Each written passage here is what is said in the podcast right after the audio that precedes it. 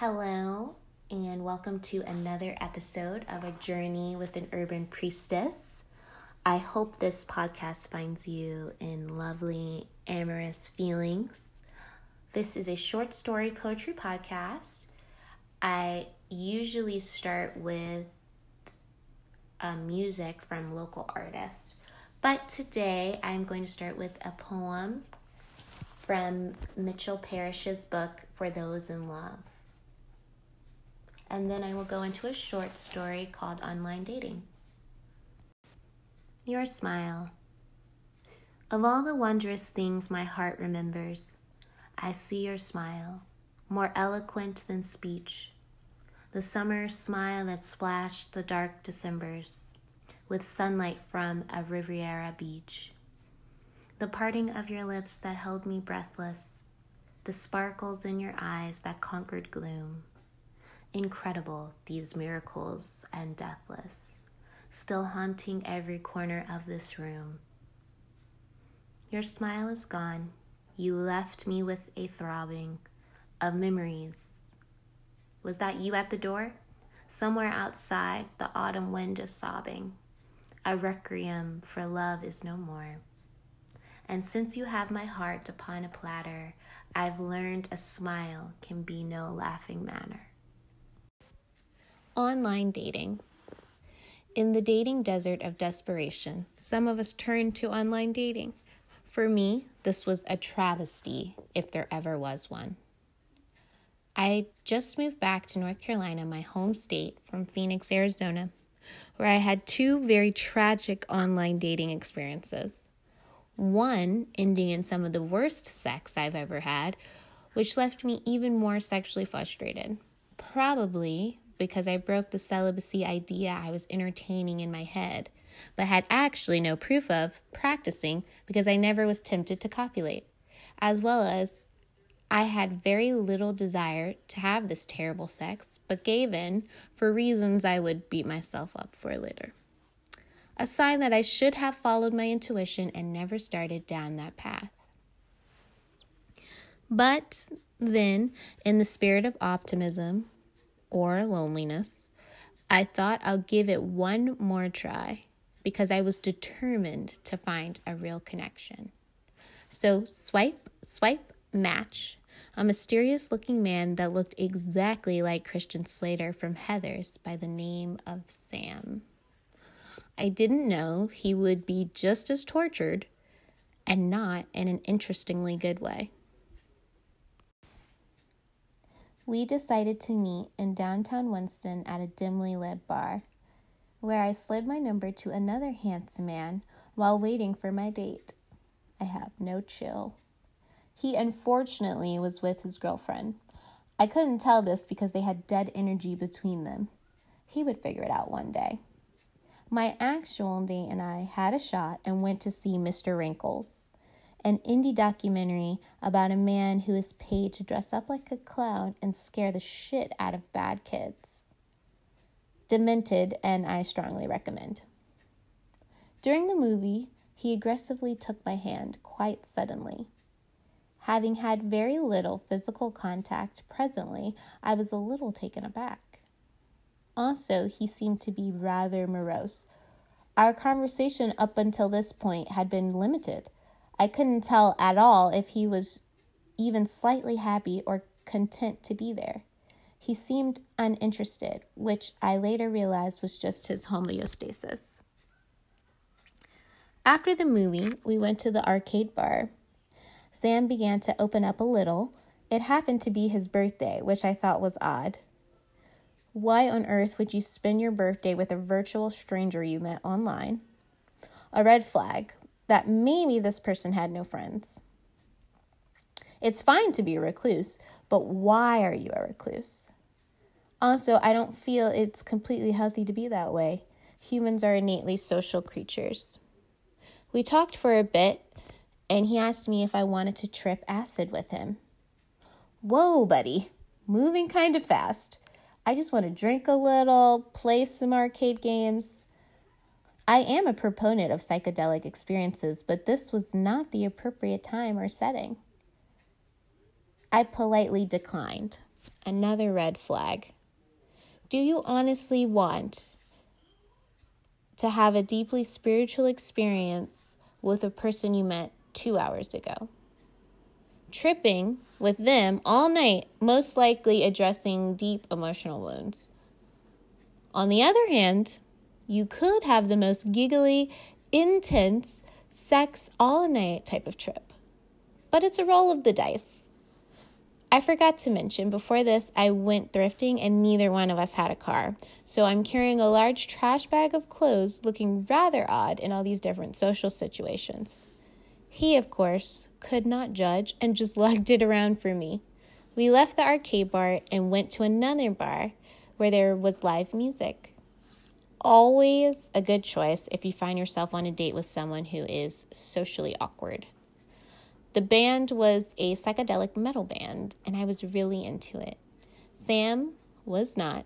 He kept pressuring me to go to the top of the of a parking deck as if we were in high school. I was into the music, but I wanted to be compromising. I would find myself constantly compromising with Sam. As it turned out, he was extremely self centered and wallowed, no, drowned in self pity. We went to the top of a parking deck. It was cold, but we had the ethereal experience of looking over the city lights twinkling, feeling quite literally on top of the world. Sam seemed satisfied. With not much else to do, he offered to hang out at his house, his house being his mother's house. I was reluctant. I didn't know him, and he was certainly not coming to my house, especially since I did not feel comfortable with him at all. I had planned for this to be our last encounter. My curiosity got the best of me. His mother had a cozy, quaint home in a nice neighborhood, the type of neighborhood that everyone has a garden and there is a park. The house was full of half dying plants that had cute trinkets in them. There was an old piano that looks like an antique. Like at some point, someone cared about these things, but cared no more. Like dusty, unkept, but not dirty. We went to his room, which was next to his mother's room. I was very nervous up until this point. I had been celibate for some months. Not like I really had an option. I never met anyone I was attracted to at all, and that included Sam. His personality was immediately off putting. He was cold, polite but distant in the mind. But the hormones were raging on treacherous seas and a little bit of sex never hurt anybody. He jumped right into it like someone who really enjoyed sex. So it wasn't terrible, it was okay. At this point in life, if I haven't connected with you on a deeper emotional level, it can only be okay for me. He was a little rough, which I like. However, at one point, he got carried away. He was hitting it from the back while standing, a lovely position, which I enjoy very much, I do say. He ruined it by unsolicitedly spitting on my back. I immediately stopped and told him never to do that. I do not like to be spit on. It feels degrading. It is something that perhaps I could work up to in time, but not that time. He profusely apologized because he knew he went too far. This started our pseudo relationship that was supposed to be casual. Sam began to immediately start calling me every day, mostly to complain about how much he hated his job, how his mom was bipolar and out of her mind. Now, I am a, co- a compassionate person. I do not mind giving advice. In fact, I believe that is one of my strengths. If you are close to me, I enjoy the thought that you care what I think. But all Sam did was oscillate between these two topics and not try to improve his situation. That is a pet peeve of mine. I personally like to be happy. I wake up and meditate to put myself in a joyful state. I love life and the opportunity I get to pursue my heart's desires and interact with people I love. I know that's not something you can just acquire. I also know that on a very basic level, this is just who I am. But at some point, you have to stop moping and change the narrative because you are writing it. No one has the power to change your life but you. If your mom is so awful, then work hard so you don't have to live with her. But Sam wanted the easy route. He wanted to complain, not get a suitable job, and live off his off his mother. After all this, plus a very dramatic day, where Sam's mom came violently at him and busted his door, then locked him out. I still went over there reluctantly for about a month. I couldn't get out of the situation because of guilt. I struggle with guilt, not wanting to abandon anyone. I'm the kind of person that can't break up with someone because of guilt. I was trying to find a way out with Sam. What I've learned is the universe will push you out if you've stayed too long. So one day, Sam took me out for Indian food, which was nice, but then began to drag me around the city in the cold. I begged him to go back to his house. I just wanted to cuddle and watch movies. We did that for a bit, then he started to get restless. He opened up to me about his psychotic ex girlfriend. Yet another red flag. I gave him advice so that he could pick better in the future, a future I did not plan to be in. At this point, I didn't think he heard me. He was like a caged animal desperate for escape. So I agreed to go out. The thing about Sam is he doesn't know what to do when he goes out. He is never satisfied unless he is having sex. We go into the bitter cold to eat again and sit idly at the bar. He makes us walk a lot, and later I would catch a cold from this ridiculous night. Finally, he agrees to go back to his house, hours later, mind you. I should have just left him when he suggested this excursion, but yet again, I was trying to be nice. I would later learn that a part of misogynistic culture is the socialization of women to be accommodating, nice, polite. Funny how even a headstrong feminist like myself struggles with these things. It is late at this point, and I just want to have sex and go to sleep. While having sex, I slip off the bed and the mattress slips onto the floor in a slight crash. He chastises me for this, as if he wasn't also on the bed exerting physical energy. Then he yells at me for being too loud after we hear his mom turn up the television. As if it was my fault, he basically shared a room with his mother. Heavily annoyed and filled with rancorous feelings, I try to fall asleep. In the middle of the night, I get hives on my hands, probably from stress, and I have a compromised immune system. If you have ever had hives, you know how incredibly uncomfortable it is. The itching is intolerable. I needed a Benadryl.